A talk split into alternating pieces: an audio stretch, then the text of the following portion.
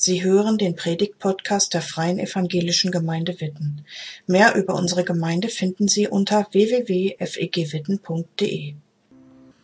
Ja, vielen Dank für die freundliche Begrüßung heute Morgen schon unten an der Tür und dann hier oben auch im Gottesdienst. Ich grüße Sie auch alle ganz herzlich, auch die, die uns an den unterschiedlichsten Geräten dann mitverfolgen, mit Gottesdienst halten. Und äh, es ist schön, dass wir auch diese technischen Möglichkeiten haben. Ja, es ist angekündigt, es geht um den Frieden, um Frieden mit Gott. Und dazu lese ich diesen von mir gewählten Predigtext aus Römer 5, die Verse 1 bis 5. Da wir nun gerecht geworden sind durch den Glauben, haben wir Frieden mit Gott durch unseren Herrn Jesus Christus. Durch ihn haben wir auch den Zugang im Glauben zu dieser Gnade, in der wir stehen und rühmen uns der Hoffnung der zukünftigen Herrlichkeit, die Gott geben wird. Nicht allein aber das, sondern wir rühmen uns auch der Bedrängnisse, weil wir wissen, dass Bedrängnis Geduld bringt, Geduld aber Bewährung, Bewährung aber Hoffnung. Hoffnung aber lässt nicht zu Schanden werden, denn die Liebe Gottes ist ausgegossen in unsere Herzen durch den Heiligen Geist, der uns gegeben ist. Soweit Römer 5, 1 bis 5.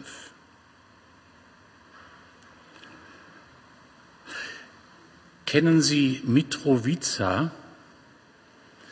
Nee, Mitrovica ist eine Stadt im Kosovo.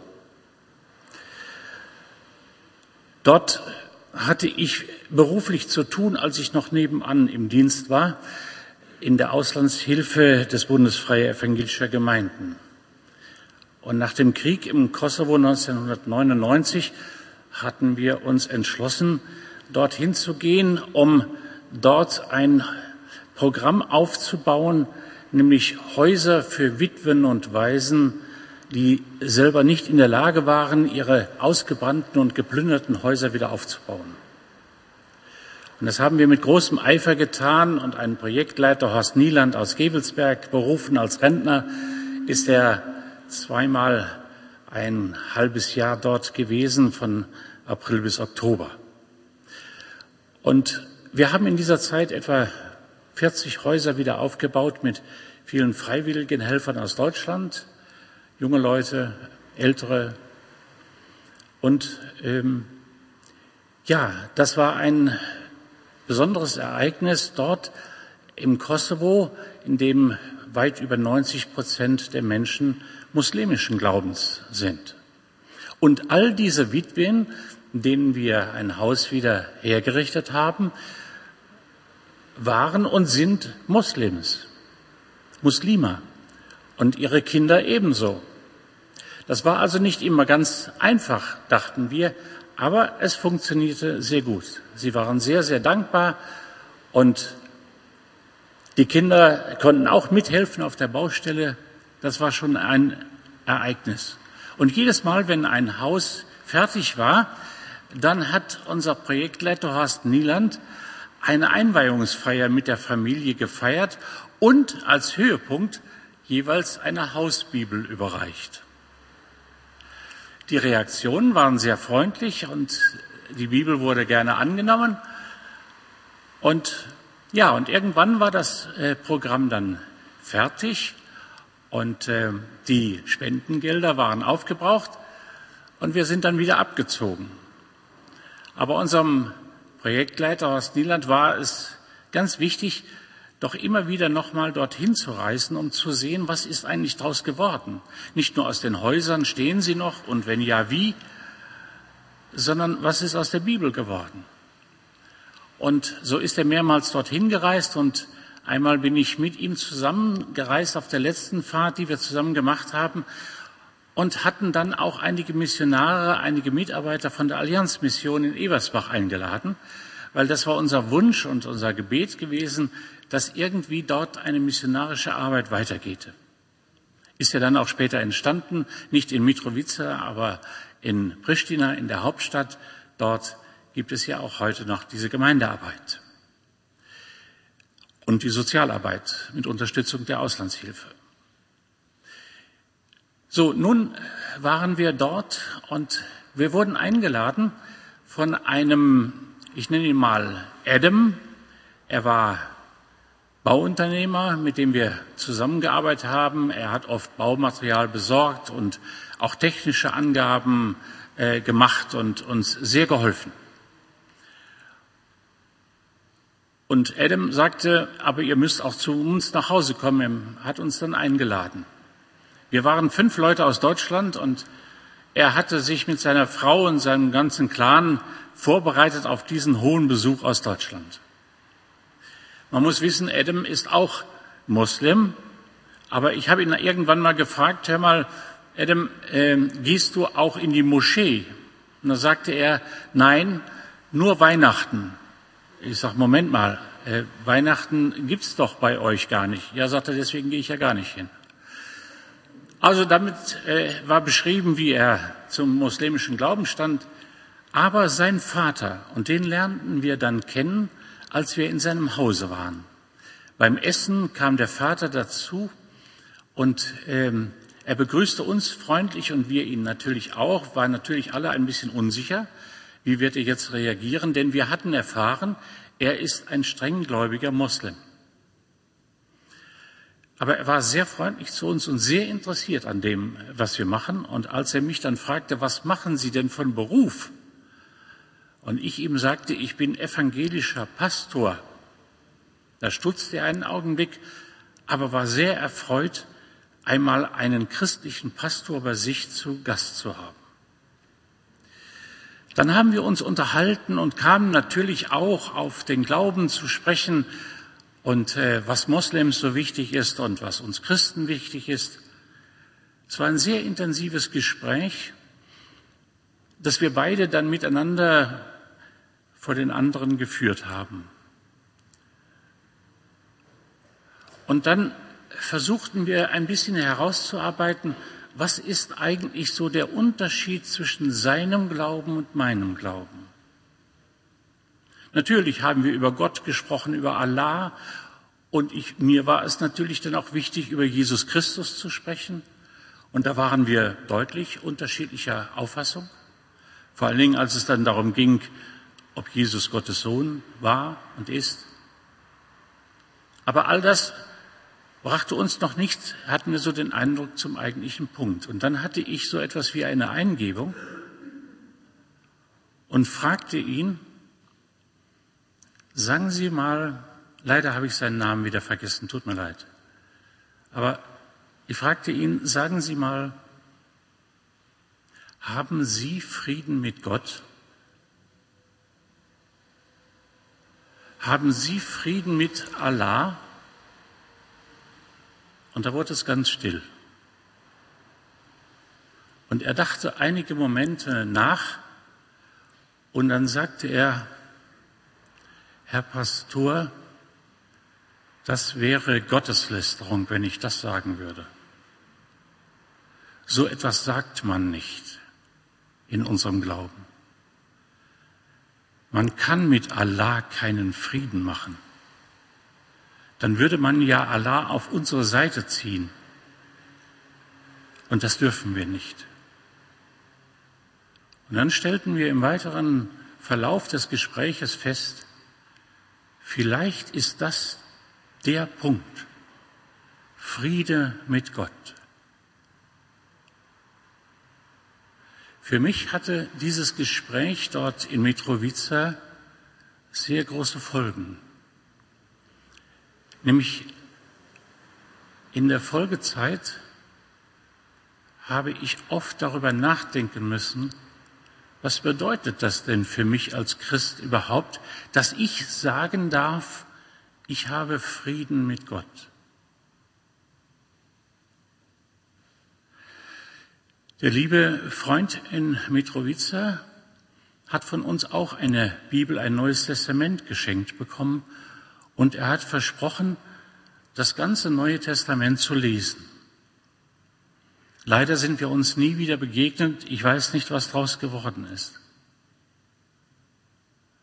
Aber für mich hatte dieses Gespräch deutliche Folgen.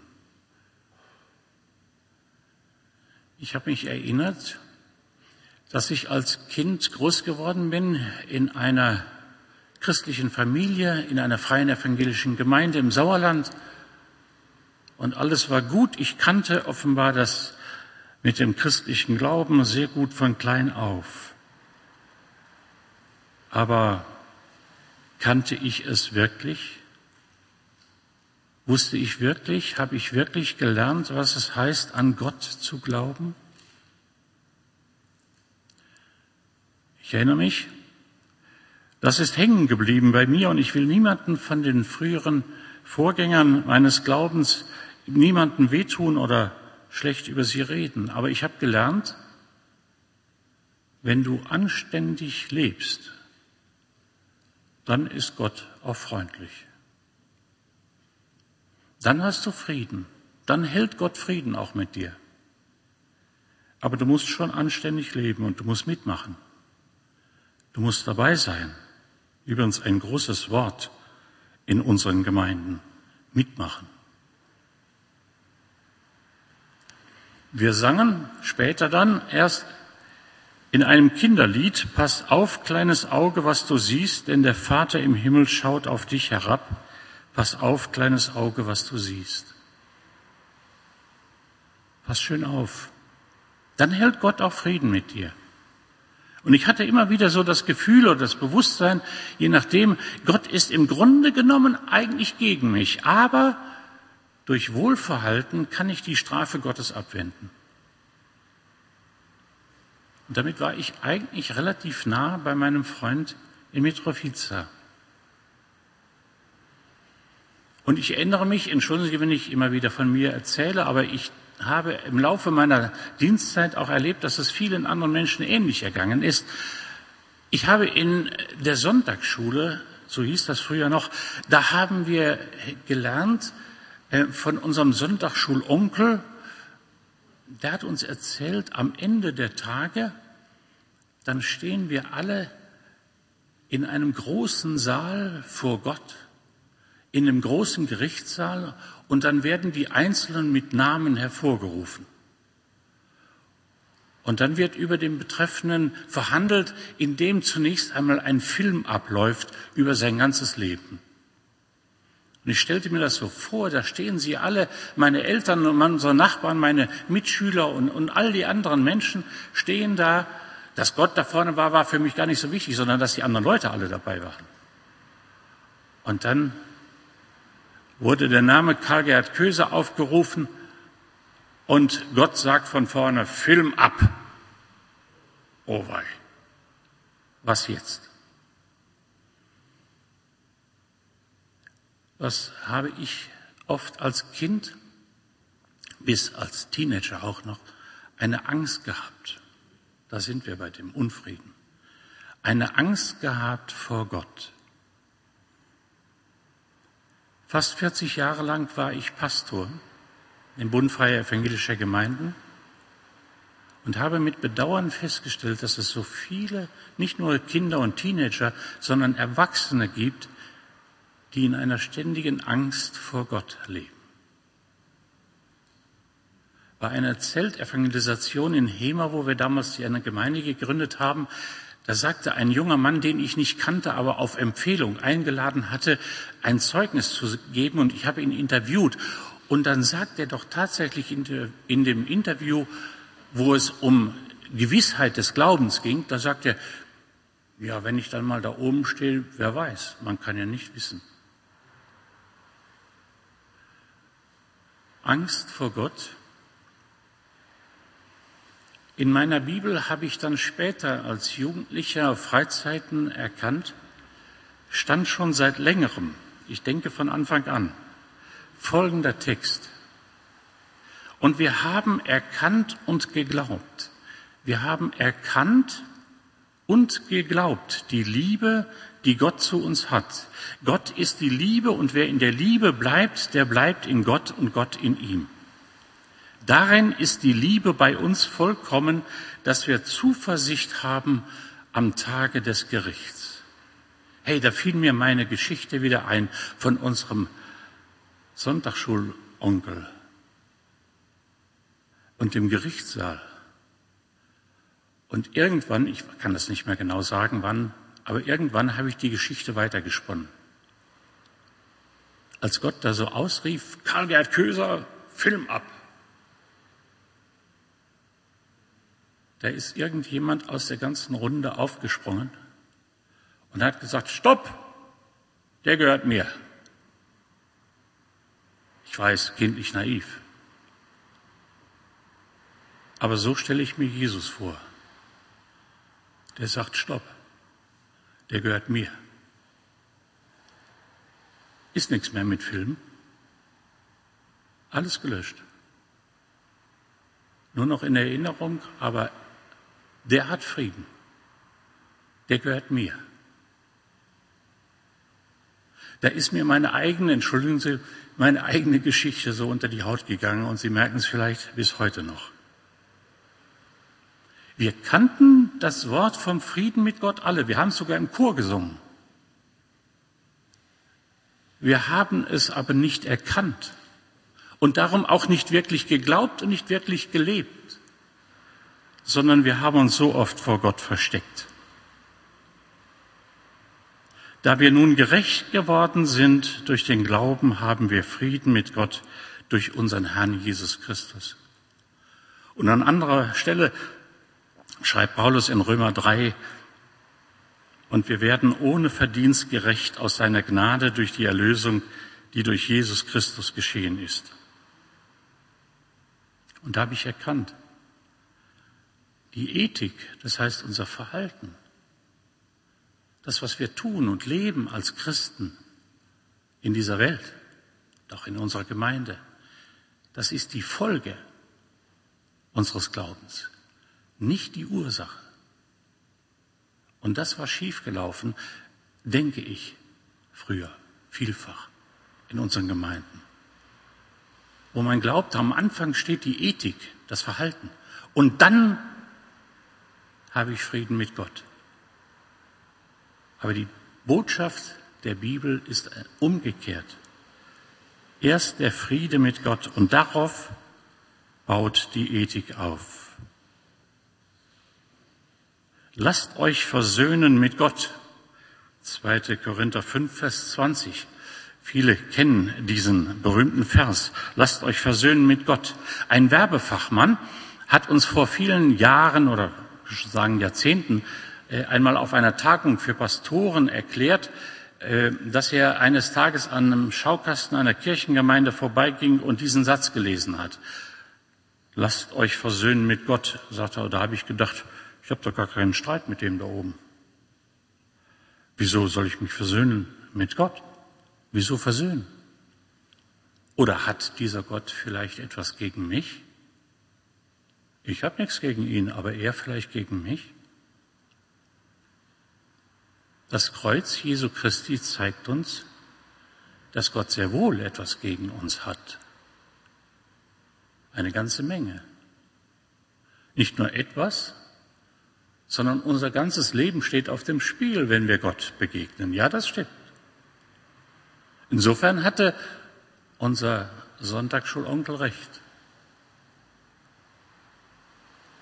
Aber Christus ist doch dafür gestorben. Christus hat uns doch mit Gott versöhnt. Und zwar nicht erst, als wir fromm wurden, sondern schon bevor, als wir noch Feinde Gottes waren. Da hat uns Jesus versöhnt mit seinem Vater, längst bevor wir geglaubt haben oder gar ethisch, moralisch anständig gelebt haben. Vor etlichen Jahren hatte ich ein Gespräch mit einer Runde von Mitarbeitern aus einer Gemeinde. Es ging um einen Gemeindekonflikt. Und einer der Wortführer war ein ehemaliger Ältester in der Gemeinde. Und dann habe ich ihn damit konfrontiert mit dem Gedanken, wie wäre es, wenn Sie einmal zu dem und dem hingehen und ihm sagen, du, ich vergebe dir. Da sagt er, wie komme ich denn dazu? der muss zu mir kommen und mich bitten um Vergebung, dann werde ich ihm vergeben. Und dann sagte ich ihm, das steht aber schon lange in der Bibel, dass Christus für uns gestorben ist, als wir noch Sünder waren, als wir noch nicht um Vergebung gebeten haben. Da hat Christus sogar sein Leben gegeben für uns, für uns Feinde. Und wissen Sie, was er mir sagte? In vollem Ernst, das habe ich so noch nie gehört. Ich traute meinen Ohren nicht, aber es war so. Römer 5, Vers 8. Gott aber erweist seine Liebe zu uns darin, dass Christus für uns gestorben ist, als wir noch Sünder waren. Liebe Freunde, das möchte ich nie vergessen. Wenn ich auch jetzt feststelle, mit 68 Jahren, man vergisst so vieles, aber das will ich nie vergessen, dass Christus für mich gestorben ist, als ich noch Sünder war. Und darum habe ich Frieden mit Gott. Und Gott schaut in großer Liebe auf mein Leben hinab. Nicht, dass ich seitdem jetzt sündlos wäre, aber die Grundlage ist eine andere. Kennen Sie Schümeck? Wenn nicht, Sie werden es jetzt sehen. Wo? Irgendwo an der Wand. Da.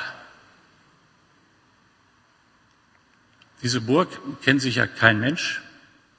Ich stelle mir fest, das, was ich kenne, kennen andere nicht. Aber ist egal.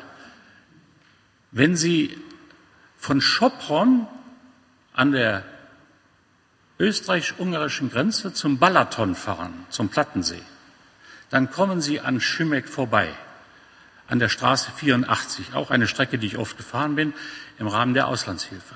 Und immer wieder fiel mir diese Burg auf. Dann habe ich mich irgendwann mal bei Einheimischen erkundigt, äh, was es mit dieser Burg auf sich hält.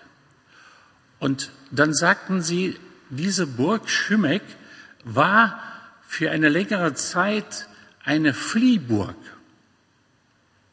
Wieder was gelernt eine Fliehburg, eine, eine Burg, wenn die Bauern und andere Leute auf dem freien Feld arbeiteten und sich Feinde näherten, dann, dann hörten sie Trompeten und und und und dann konnten die Leute auf diese Burg hinaufklettern sozusagen. Die Tore wurden weit geöffnet und die Menschen konnten hineinkommen und die Tore wurden geschlossen vor den Feinden. Eine Fliehburg. Das ist für mich die Botschaft, ich habe Frieden mit Gott. Ich weiß, wie unser Text das auch sagt. In der, in der Welt geht es uns nicht immer gut. Wir werden angefeindet durch viele Dinge, manchmal auch durch Menschen direkt. Und der Unglaube und äh, jetzt in diesen Tagen vielleicht auch noch ganz besonders. Wir werden angefeindet, unser Glaube steht in der Bewährung. Und dann ist die Frage, wie können wir überleben? Gestern Abend waren meine Frau und ich, um das mal ganz spontan einzustreuen, bei einem Ehepaar zu Besuch. Und dann erzählten sie von ihren Kindern und deren Gemeinde, in der die Kinder leben. Und sie berichteten, es ist so erschütternd, dass die Gemeinde sich zerstritten hat über die Maskenpflicht. Ich weiß, das ist für mich auch ein Thema und für uns auch. Und manchmal geht mir das fürchterlich aus dem Senkel. Aber es ist nur so. Und sie zerstreiten sich darüber und über den Abstand untereinander und und und und dass einige nicht die Maske so ganz hochziehen und und und. Und es gibt richtigen Streit in der Gemeinde. Und da habe ich gedacht, gestern Abend wieder an meine Predigt. Jetzt herrscht auch schon auf der, auf der Burg oben Unfrieden. Liebe Freunde, was tun wir uns an? Wir haben Streit oft an dem Ort, wo eigentlich der Friede herrscht. Gott hat seine Liebe ausgegossen in unsere Herzen und wir dürfen Frieden haben mit ihm. Und was machen wir? Wir zerstreiten uns über Fragen, die vielleicht nicht unwichtig sind. Aber liebe Freunde, lasst uns doch nicht den Frieden mit Gott aufs Spiel setzen. So dass einige, wie dann unsere Freunde gestern Abend berichteten, schon nicht mehr kommen und sich nicht mehr sehen lassen und sie nicht wissen, wo sie sind. Das darf doch nicht sein. Wir haben Frieden mit Gott, weil die Liebe Gottes in unsere Herzen ausgegossen ist. Ich muss abkürzen. So sind wir nun Botschafter an Christi Stadt, denn Gott ermahnt durch uns. So bitten wir nun an Christi Stadt, lasst euch versöhnen mit Gott. Schreibt Paulus in 2. Korinther 5, Vers 20. Wir sind Botschafter dieses Friedens, den wir mit Gott haben. Wir müssen ihn nicht herstellen, sondern wir müssen ihn botschaften. Das ist unsere Aufgabe. Im Kosovo, in Witten, in Deutschland, in den USA und wo auch immer. Das ist unsere Botschaft. Gott sei Dank. Wir haben Frieden mit Gott und Gott hat alle Menschen lieb, die ganze Welt. Und er will, dass allen Menschen geholfen werde. Und daraus folgt mein Motto seit einiger Zeit. Meine Hoffnung ist, dass der Himmel voll wird. Dass der Himmel voll werde. Ich möchte das gerne mit Ihnen teilen, diese Hoffnung und diesen Wunsch, dass noch viele Menschen diesen Frieden mit Gott erleben. Darf ich in Witten in der Gemeinde eine Hausaufgabe mitgeben? Ich tue es einfach mal. Eine Frage. Was bedeutet es für Sie, dass Gott Frieden mit Ihnen gemacht hat? Das ist die Frage, die ich aus dem Kosovo mitgenommen habe. Was bedeutet es für Sie, dass Gott Frieden mit Ihnen gemacht hat? Und ein allerletztes von Leo Tolstoi, der sicher zumindest im Namen nach bekannt ist, seinem Roman Krieg und Frieden. Von dem wird erzählt, ich habe das auch nur gelesen, dass er in einem Moskauer Park spazieren ging und auf eine Gruppe von Kindern traf, die fleißig mit so Holzgewehren und so aufeinander schossen. Und er fragte sie, hört mal, was macht ihr da?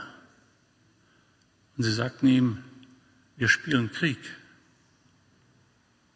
Aha. Ich mache euch einen Vorschlag, sagte Tolstoi. Ich gehe jetzt eine Runde hier durch den Park und dann komme ich wieder zu euch und dann spielt ihr mir vor, wie Frieden geht. Dann spielt ihr mir Frieden vor. Okay.